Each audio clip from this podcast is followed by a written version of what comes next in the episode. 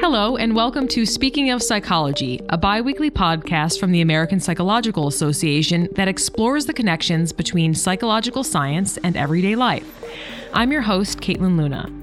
Lose 20 pounds, wake up an hour earlier, begin a meditation practice, save $1,000 a month, go vegetarian. It's January 1st, and many people are waking up today fired up about their New Year's resolutions. Or maybe not. No matter how jazzed you are about your resolutions right now, many are doomed to fail soon after the New Year afterglow wears off. Some may not even begin at all. While it's hard to pin down an exact figure for how many people fail to keep their resolutions, some sources say that number is as high as 80%, or how long resolutions last. Estimates I found varied from mid January to February. We can all agree that making change is hard at best and impossible at worst. Still, there are people out there who make resolutions, stick with them, and succeed. How do they do it?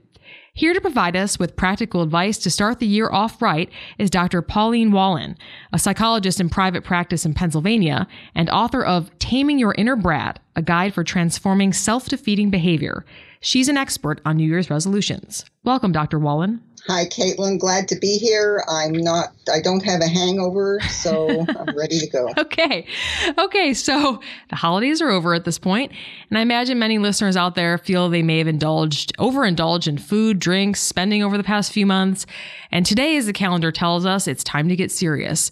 But you say that January 1st may not be the best time to commit to lifestyle changes. Can you explain why and if there's a better time of year to start? Well, the best time to start is when you are ready. And for some people, that will be January 1st, but there's nothing magical about the day, just like there's nothing magical about Mondays, which is another popular day to start making changes in your life. And I don't know about you, Caitlin, but I've made many promises to myself that I'm going to make a fresh start on a Monday or on January 1st. But for various reasons, these promises didn't last very long. Can you explain why it's so easy to fail to keep New Year's resolutions or even Monday resolutions yeah, you just mentioned? Well, because the important thing isn't the day on which you start, but that your goal is internally motivated. Let me give you an example. Let's say your goal is to lose 20 pounds. If that if your reason for that is to look good at your high school reunion next spring, that's an example of external motivation. You anticipate other people regarding you in a positive way. On the other hand, if your reason to lose 20 pounds is to feel more vibrant or to reduce your health risks, such as blood pressure, cholesterol, that is an internally motivated goal. It's for yourself, regardless of what other people think. So which one do you think is more motivating? Is it the external? Is it the internal? A little bit of both? Well, it's you, you actually an external can become an internal. Um, you know, once you get going. But research has shown that externally motivated goals deplete your energy. They, they feel like hard work. On the other hand, when your goal is internally motivated, you boost your energy and it, you're even driven to accomplish more. So, um, when your goal is to improve your health rather than to be admired for your looks, you will be naturally inclined to continue for a longer period of time. So, to get back to your question about January 1st, whether it's a good time to start, it's as good as any day, but there's nothing magical about it, and it's not any easier than any other time of year for making habit changes. That's really interesting. We're talking about the different types of motivation because, you know, from my experience, I often notice that sometimes I will go after my goals more if it's an external thing, like if someone's relying on me. Whereas opposed to sometimes if it's internal, there might be more of a chance that I'm like, well, you know, I can kind of, you know, I'm only disappointing myself if I don't do this thing. Whereas externally, it's like, no, people are depending on me. I have to, I have to come through. Um, do you have any thoughts about that? If, if that's, I mean, an, an individual thing or why that might be the case, why sometimes external motivation might be better than internal motivation? Well, that's true for external motivation when some, when somebody is relying on you, but that doesn't necessarily apply to habit change. Okay. You know, as soon as the people are done relying on you, you've done that. You're not, you know, somebody wants you to, you know, lug boxes up and down stairs because they're moving. You're not inclined to continue to do it after they don't need you anymore. Right. So then, then it becomes more important to have something, you know, more inside of you that keeps you going. So, yes. With that in mind, um, I often have read about how making to make a change is best to start small. So, for someone who this coming year in 2020 they want to run a marathon but have never run a mile in their life uh, since high school gym, so you know, the advice would be in that situation to not start off the first day by running 10 miles um, or even attempting to it, but perhaps instead, you know, run walking a mile, that sort of thing. Um, to start small, because if you try to do too much at, at, at the, in, in the beginning, it's just you pro- might not be as likely to succeed. What do you think about that? Do you think starting small is the key to habit change? Well, yes, there's the old Chinese adage that a journey of a thousand miles begins with a single step. But when you're looking at a zillion steps, or, you know, for example, running a marathon, success seems so far off. So, yes, setting smaller and intermediate goals does help. But it helps even more if you use this simple mind trick. At the beginning of your training, focus on how much you've accomplished, not on how much is left to do. So let's assume you're mm-hmm. training for a marathon. So that way, each increment counts for more and keeps you motivated. So let's say, like today, you run a half a mile, but you're left you exhausted. It's hard to imagine what running 26 miles could, you know, could feel like. Could you realistically do that? But you can realistically expect to run a whole mile within a few days. And when you do accomplish that, you've doubled your achievement over the first half mile. And that's certainly something to celebrate. And you look forward to accomplishing more. And that works for lots of situations. Let's say you need to get rid of a house full of clutter. So cleaning out one drawer may seem like a drop in the bucket. Mm-hmm. But if you set your goal to do like one drawer or three drawers and focus on the pile of discards that result from your efforts, you'll feel better already. You look around and you go, wow, I filled up a whole trash bag. That didn't take long. I, I can do that. I can do that again tomorrow.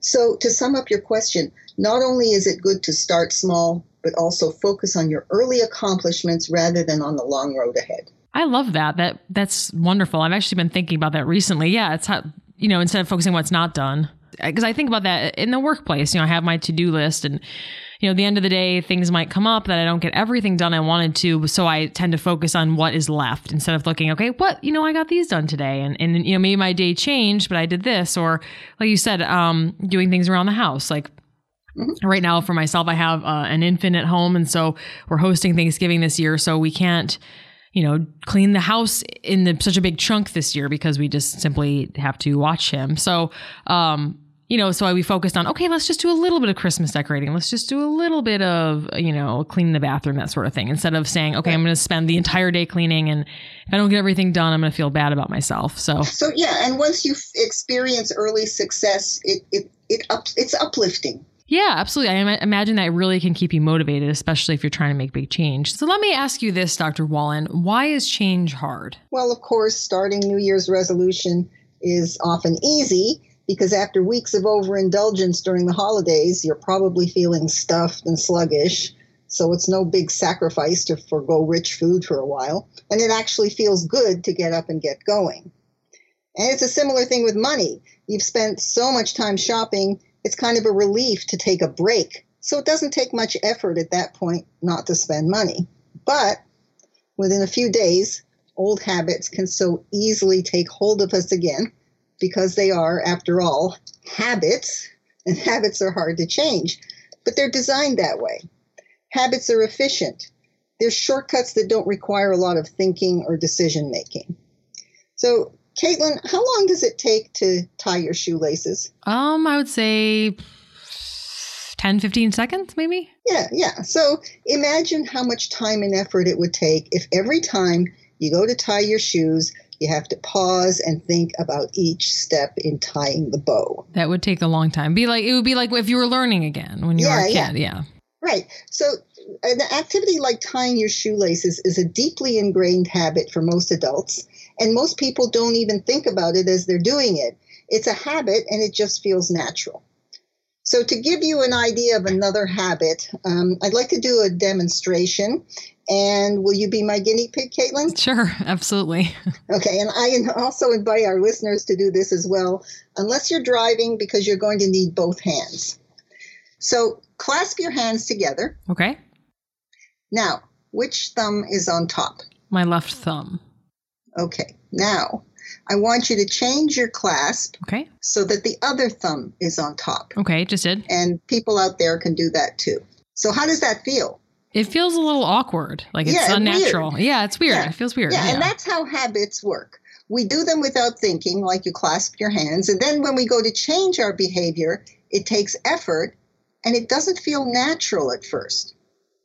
So, in terms of some habits that people might be looking to change this year for the new year, let's consider the common example of snacking at night while watching TV.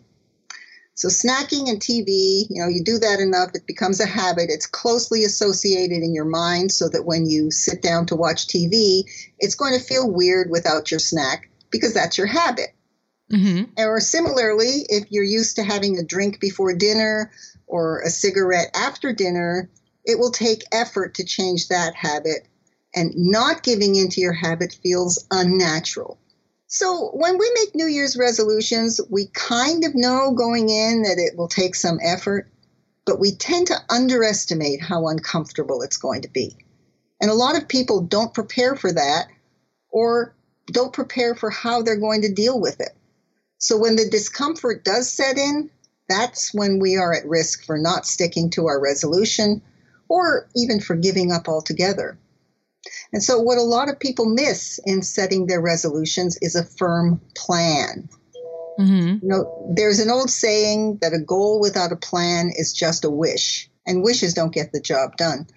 So, your plan needs to include not only what you want to accomplish, but how you will accomplish it and how you will deal with the predictable temptations, discomfort, and setbacks. Um, that leads me to my next question. You're talking about making a change and making it fun. So I'm thinking a lot of ways making a change. You might, if you're trying to lose weight, for example, you know, you might want to do it. You feel motivated, but still, I mean, you know, watching what you eat, you know, starting exercise program, cutting down portions might not be that fun exactly you know it might not be the best thing you, you want to do but you know it's important to you but if your resolution feels like a complete chore like it's going to be so difficult I imagine it's more likely to to abandon that resolution so how can you have fun while making a difficult change Yeah, so this reminds me of a line from uh, the magician Penn Jillette from Penn and Teller. He lost like over 100 pounds, I think. And when he was asked how he did it, he said, I eat everything I like. I just changed what I like. hmm. So the key is how you talk to yourself about weight loss and exercise, because language is very powerful. Think about this. If you talk to yourself in terms of deprivation, like, I can't have those chips, or I'm really craving carbs, you set yourself up for fo- focusing on the negative, you know, that what you can't have, and it bums you out. But if you talk to yourself in terms of empowerment, you don't feel that deprived. So you could say, I choose not to have chips right now, or I can live without carbs for a few hours. Now, notice you're not saying to yourself, you'll never have those things, and that makes you feel even more deprived, but you can manage your discomfort for a while, and that's empowering. Yeah, absolutely. That is a great way to look at it. Um, and that, uh, you know, so when we're talking about willpower, so that's that's an area where, where willpower is definitely needed in terms of changing your mindset, in terms of keeping going. Um, research in, in our journal, the Journal of Personality and Social Psychology, found that willpower is like a muscle that can be strengthened, but people only have a set amount of willpower, and it can be depleted over time. Right. How can people overcome willpower fatigue? Well, like muscles, willpower can be trained. So muscles get fatigued with use, but when they recover, they're stronger, so you can do more work with less effort.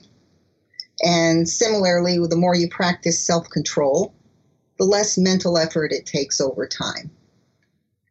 But it's also important to minimize stress and fatigue in your life because these factors deplete you of energy as well and you you know research shows and it's probably not a coincidence that people tend to go off their diets at night or lose control of their anger at night more than during the day because they're tired they're stressed from trying to maintain control all day so being tired and stressed interferes with your ability to exercise willpower so it's important to get enough sleep and keep to a routine that makes it easier to develop your willpower. Yeah, I think maybe knowing that as well, that at certain points you might have some willpower fatigue. So maybe you're going on a vacation or, you know, and your weight loss goals might be thwarted or your idea about cutting out all alcohol might be more difficult, that sort of thing. But is it helpful to also go into different situations with a game plan, with a mindset of like, okay, I need to be prepared for these situations so I'm not thrown off guard and fail? Yeah, yes, yes. You, I mean, you have a game plan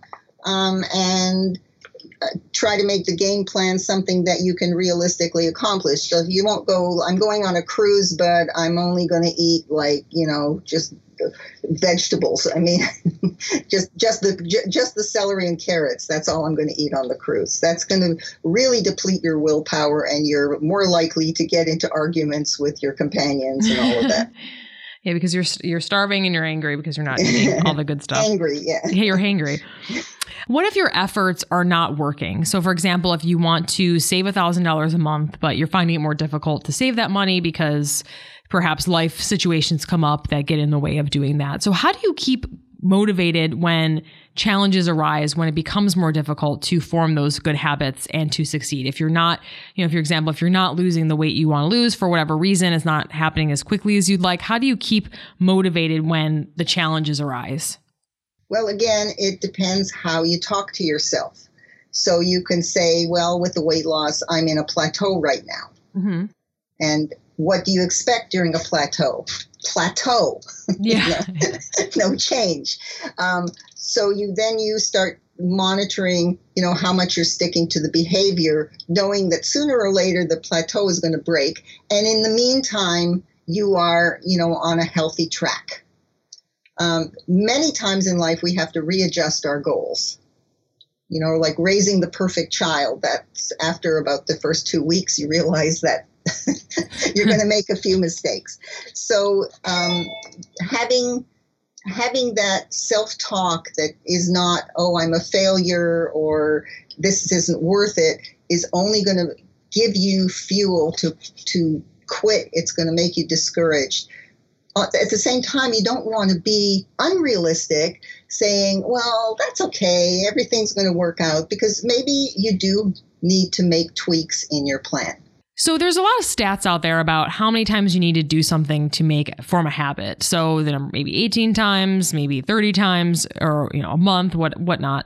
Um, what are your thoughts about that? So if does it take if you do something a certain number of times, does it become a habit? And what do you what advice do you have for people? Well, a habit comes from repetition. And certain habits need more repetition than others. Um, I'm, you know, when I moved into this house that I'm in now, um, I kept reaching on the wrong wall for for the light, and I, I, think I must have reached more than 18 times over the first year until it became a habit to reach on the right wall. So, regardless of the number of times, uh, intentional practice helps you um, build a habit so that it becomes more likely that you will do that versus something else. Okay, so sticking with your goal and being committed rather than saying, okay, if I do this 30 times or do this for one month, I will stick with this. Make this will become a habit. It's a habit as long as your goal is internally motivated and it and you're you're experiencing some success. Yes. Yeah, absolutely. Um, I was wanted to also talk about another study that I came across from the Ohio State University that found that people who shared their goals with someone whose opinion they valued were more likely to stay committed to their goals. And there's also a counter research on that effect saying that it's better to keep your goals to yourself. What are your thoughts about those studies, and do you think one is better than the other? Well, um, if you share your goals with someone you respect, that person is an authority, and you may feel like you you experience support from them. Keeping your goals to yourself, um, I'm not aware of that study, so I'm not sure how that helps, but you don't necessarily need to tell somebody about your goals. Depending on the situation, it can be more beneficial to share it or to keep it to yourself. In terms of holding yourself accountable, is it better to put it out there in the world that you're trying to achieve a certain goal? Well, holding yourself accountable and a little competition helps too. Okay. So there's another study from the University of Pennsylvania um, which suggested that it may not be enough to know that someone is supportive of your efforts. You know, that you've told somebody and now you're accountable to that person. In this study, um, researchers tracked how many exercise classes the people went to. And they found that people attended fewer exercise classes when they just got encouragement from one another on a networking site than if the researchers posted how many classes each person in the group attended. And you know, we're social beings Mm, and okay, we yeah. naturally compare ourselves to others. So seeing how others are doing sets up a bit of friendly competition. So if I see that, you know, Jack or Mary, you know, went to three classes last week and I went to one, well, I'm more inclined to um, uh, to go to more classes and and that you know the very first social psychology experiment which was how fast people uh, spin their reels in fishing. That was when they found that people would spin faster if they were just standing beside somebody else who was you know winding the reel. So and we are we, we compare ourselves to others and that a little bit of comparison a little bit of friendly competition is more valuable than support just support in um, our goals But I imagine you, it's important to not run away with that concept of competition, getting so wrapped up in what other people are doing that you lose sight of why it's important to you to be achieving your goal, right? Right. It's. I mean, it, it isn't like a. It, it isn't the kind of competition that you want to beat other people. It's just the kind of situation where you are um, motivated by what other people are doing. Okay, got it. You're not competing against them. You're just kind of trying to keep up. Okay. And uh, what about monitoring the progress of your goals? Because um, there was a, uh study in our journal Psychological Bulletin that said that the more likely, more often you monitor your progress towards a towards a goal, the more likely you are to be successful. So that can seem pretty obvious, but why does monitoring your success mean more mean you will be more successful? Kind of like what you mentioned earlier in the episode when you were talking about the importance of small victories. Well, are you? I, I assume you're referring to the meta-analysis of 38 different studies with a few thousand, pe- several thousand people. Um, that that study, that meta-analysis found that um, people who monitored their weight were more likely to lose weight, but not necessarily to improve their diets. And people who monitored their eating were more likely to have better diets, but they didn't necessarily lose weight. So it's essentially the old saying that which you measure improves.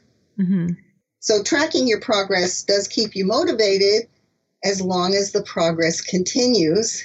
hmm Um, you know, it's nice to see the pounds drop or your mileage increase as you're running or your strength increase in the gym. But what happens when progress doesn't continue? That's when things get tough. hmm So you're in a weight loss prep plateau, or in the case of exercise, there's only you know you reach a capacity where you can't increase your uh, load anymore.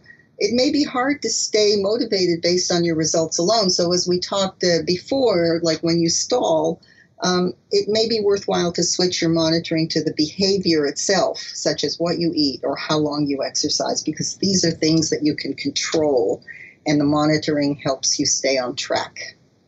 Seems like a big theme in a lot of our your responses has been just to be aw- the awareness and, and the mindfulness of what you're doing, why you're doing it, and tracking small victories along the way is important because it's if you go completely into autopilot, you might fall back into bad old habits. Yes. What does the research show about how you can guard against falling back into bad patterns? What are some practical tips people can take away from this? Okay, so when building new habits, we're often faced with a decision between short term gratification, you know, what I want now or what I, I want relief from now, and on the other hand, long term benefit.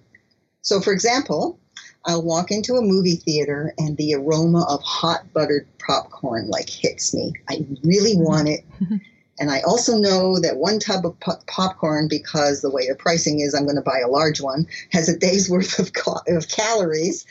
And it can be a tough choice, you know. Um, my inner brat then says, "Yeah, you know, you you worked so hard, and you know you can buy that popcorn, and you don't have to eat eat tomorrow. So you you can buy that." And this inner brat is this immature little impulsive narcissistic voice in the back of our head, and you know we all have one.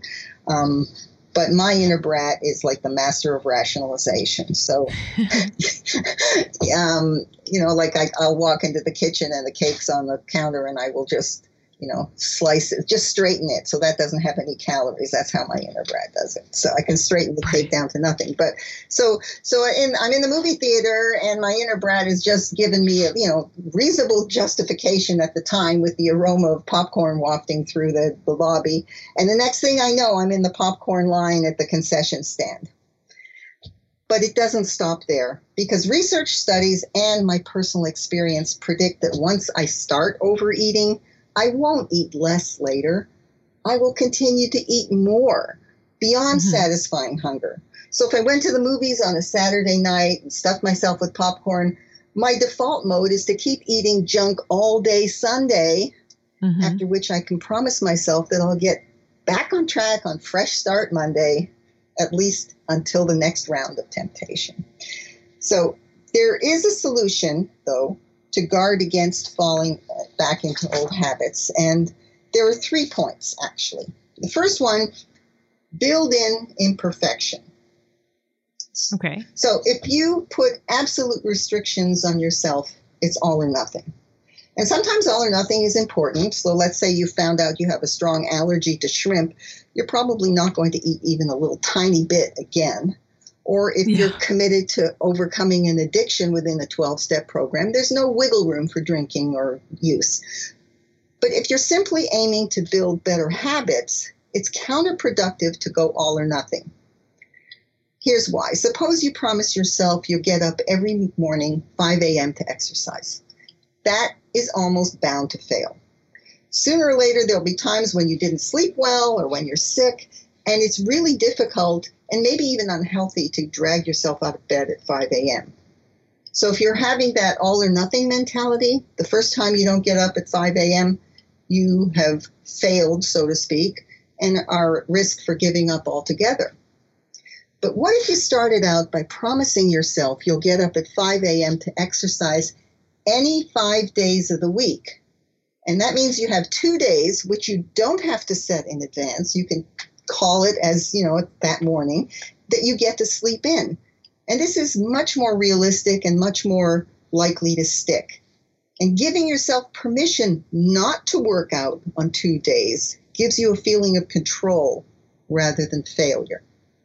That's a great way to look at it. I love, you know, just saying like while it's important to stick to your goals, being all or nothing is very challenging to to do. I yeah. mean, there's certainly people people out there who probably can do that, but being having that rigid mindset, I imagine makes can make other things in your life more difficult. Right. When you know, without fail, you know, so this is going to happen. You're building in flexibility, and you probably be able to last lo- longer. The second thing is to expect discomfort and plan how you will think about it and deal with it because when you're changing a habit, discomfort is inevitable. And too many people just are afraid of that discomfort. They try to get rid of it. Instead, just learn to manage it. You can reframe the discomfort as a sign that you're making progress. You know, like you're you're hungry and you go, "Oh good, you know, soon my body is going to start burning fat."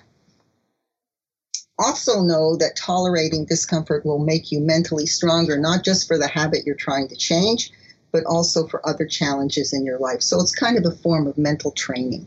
Okay, so some this goes back to what I mentioned earlier about having fun, making it something that's while challenging, less of a chore. Right. So right. Okay. That, yeah, and then then you're less likely to go back into uh, you know the bad patterns, your old habits. Um, but I, you know, there are some other ways that you can prevent yourself from falling back into old habits. And what do you suggest? Well, you avoid the. We, have covered about building in imperfection, and um, expect discomfort and how you're going to deal with it. So mm-hmm. continuing with that, and let's say the the movie theater example that I gave earlier, um, I could say, you know, every I, I, will say I won't buy popcorn at the movie theater, but that doesn't tell me what I'm going to do instead. And so when I'm faced with that alluring aroma, I'm going to have to think and I'm going to have to, you know, negotiate with myself and then end up in the popcorn line again. So if I have a plan for what I will do as well as I what I won't do, it's going to work much better. So, for example, I can say, when I get into the movie theater, I will walk straight to the screening room as fast as I can. So that's a plan. or if you're home and tempted to snack, your will do plan might be okay, I, you know, those I'm going to have those chips or the ice cream in the freezer, but I'm going to wait 20 minutes and see if I still want it. And during that time, you can distract yourself by doing something else, and you may not even feel hungry after 20 minutes, and you may decide to go another 20 minutes. Yeah, I imagine it can be pretty easy to get caught in, in a shame spiral, as you've mentioned. Like, so you you in the movie theater example, you know, you you try your best to avoid it, but then you find yourself in the popcorn line, and you do have popcorn, and then you have too much, you feel sick, you're in feeling terrible about yourself. Were you with me um, this weekend? No. happens to all of us. You know, you just like I'm not going to do this thing, and then what do you do? You do the thing. Um, so what? How can you avoid that that shame spiral? I mean, I know we talked about practical tips about achieving your goal, but you know, you're inevitably inevitably going to slip occasionally. So how do you get back on track without you know getting so caught up in how bad you feel about yourself that you've now you know, totally off the rails and your goal is just thwarted? Well, it's very important to be compassionate with yourself when you mess up. Um, so imagine if a good friend confided to you that they just felt terrible about eating a whole tub of popcorn at the movies. a friend.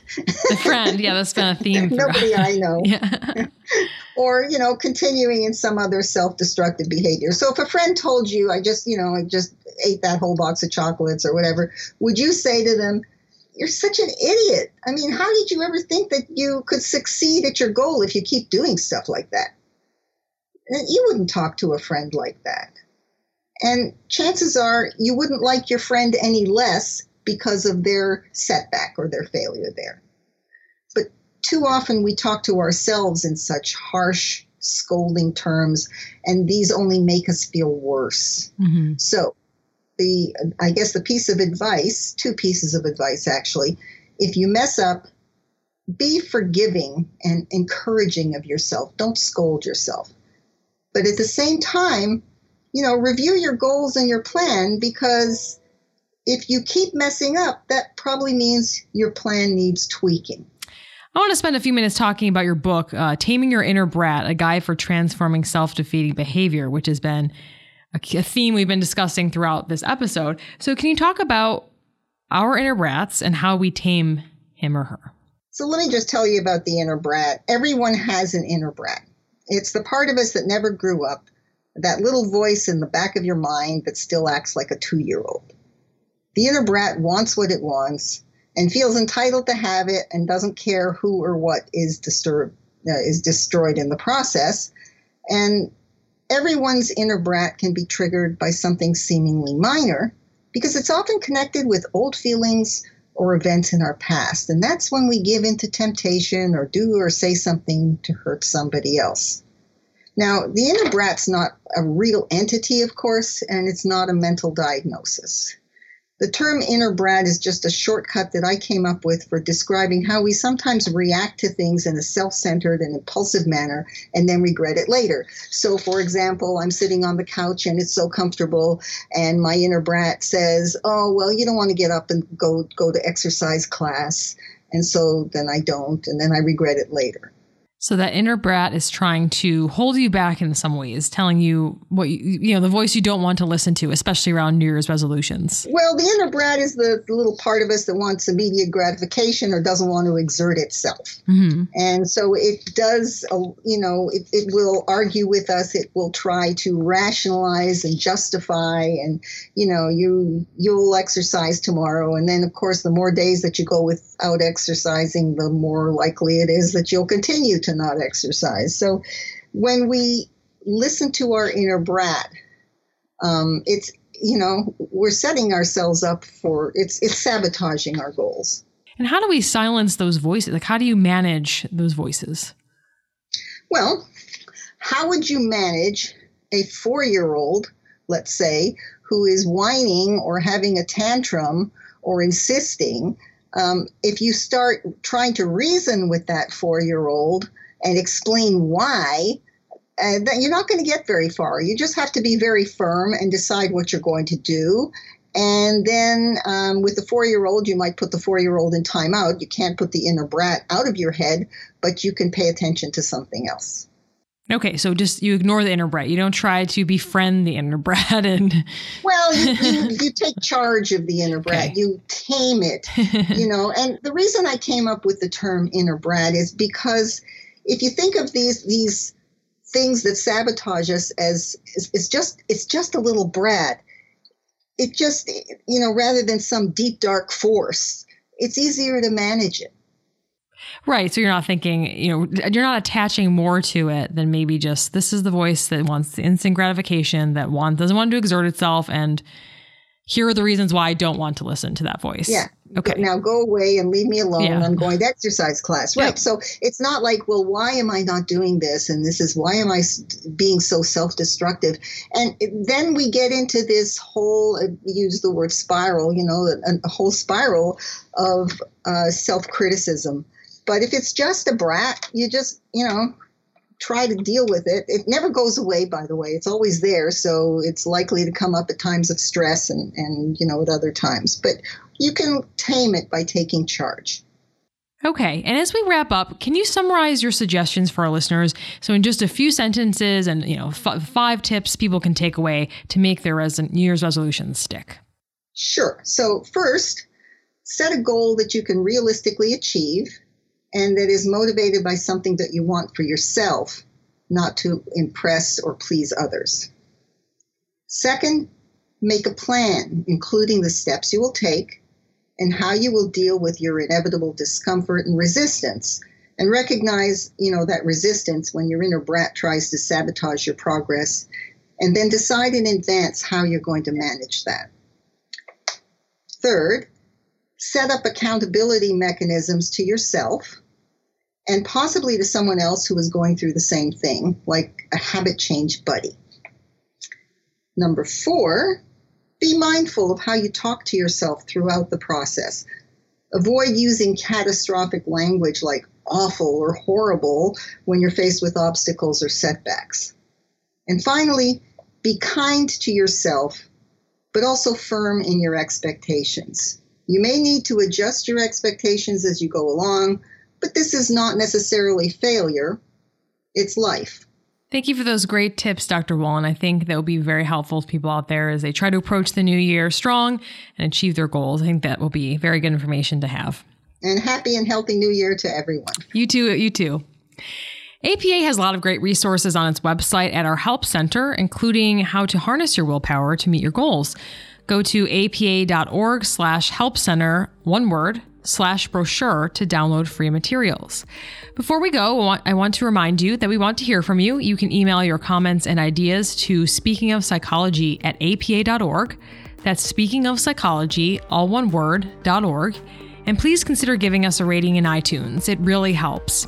You can find all episodes of Speaking of Psychology on Apple, Stitcher, Spotify, or wherever you get your podcasts, and also on our website, speakingofpsychology.org. I'm Caitlin Luna with the American Psychological Association.